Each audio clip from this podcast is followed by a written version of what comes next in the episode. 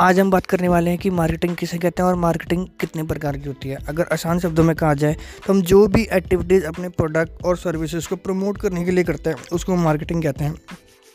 मान लीजिए आपने अपने एरिया में एक बेकरी स्टार्ट करी है और आप चाहते हैं कि आप लोगों को बता सकें कि आपने एक बेकरी स्टार्ट करी है तो आपको सबसे पहले अपनी टारगेट ऑडियंस तक पहुँचना होगा।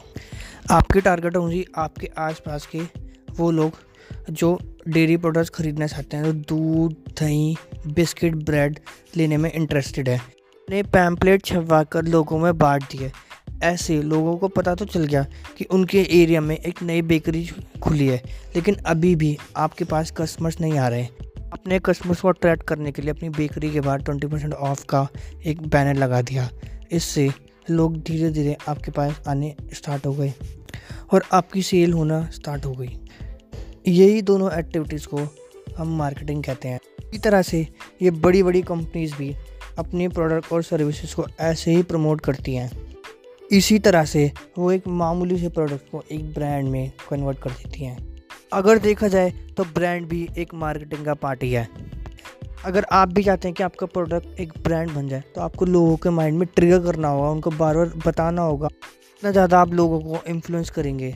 ट्रिगर करेंगे, उतना ही उनके माइंड में सेट होगा कि आपका प्रोडक्ट बेस्ट है।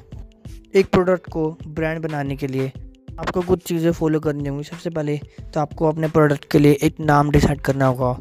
नाम ना ज़्यादा बड़ा, ना ज़्यादा छोटा होना चाहिए। बस ऐसा होना चाहिए कि लोगों को समझ हो जाए कि हाँ इस नाम ये चीज़ रिप्रेजेंट करता है। अगर हम एग्जांपल ले तो हम अमूल का एग्जांपल ले सकते हैं कि अमूल से लोगों को समझ में आ जाता है। अमूल दूध, अमूल मक्खन। उसके बाद आपको अपने प्रोडक्ट के ऊपर रिसर्च करके पता लगाना होगा कौन से आपके पॉजिटिव पॉइंट्स हैं। कैसे आपका प्रोडक्ट आपको दूसरों से बेहतर बनाता है। इसके बाद आपको अपने प्रोडक्ट के लिए एक मार्केट ऑडियंस डिसाइड करनी होगी। मार्केट ऑडियंस से मेरा मतलब है कि आपको पता लगाना हो कि कितने लोग ब्रेड मक्खन, दूध का यूज़ करते हैं। फिर आपको बस उन्हीं लोगों को टारगेट करने की ज़रूरत है। अगर आप ये सारा काम प्रॉपर तरीके से करेंगे तो आप भी तो आप भी अपने प्रोडक्ट को एक ब्रांड बना इसी प्रकार से मार्केटिंग भी दो प्रकार की होती है offline marketing and online marketing next episode में इन दोनों को हम डिटेल में जानेंगे, जब तक के लिए आप सुनते रहिए पॉजिटिव माइंड्स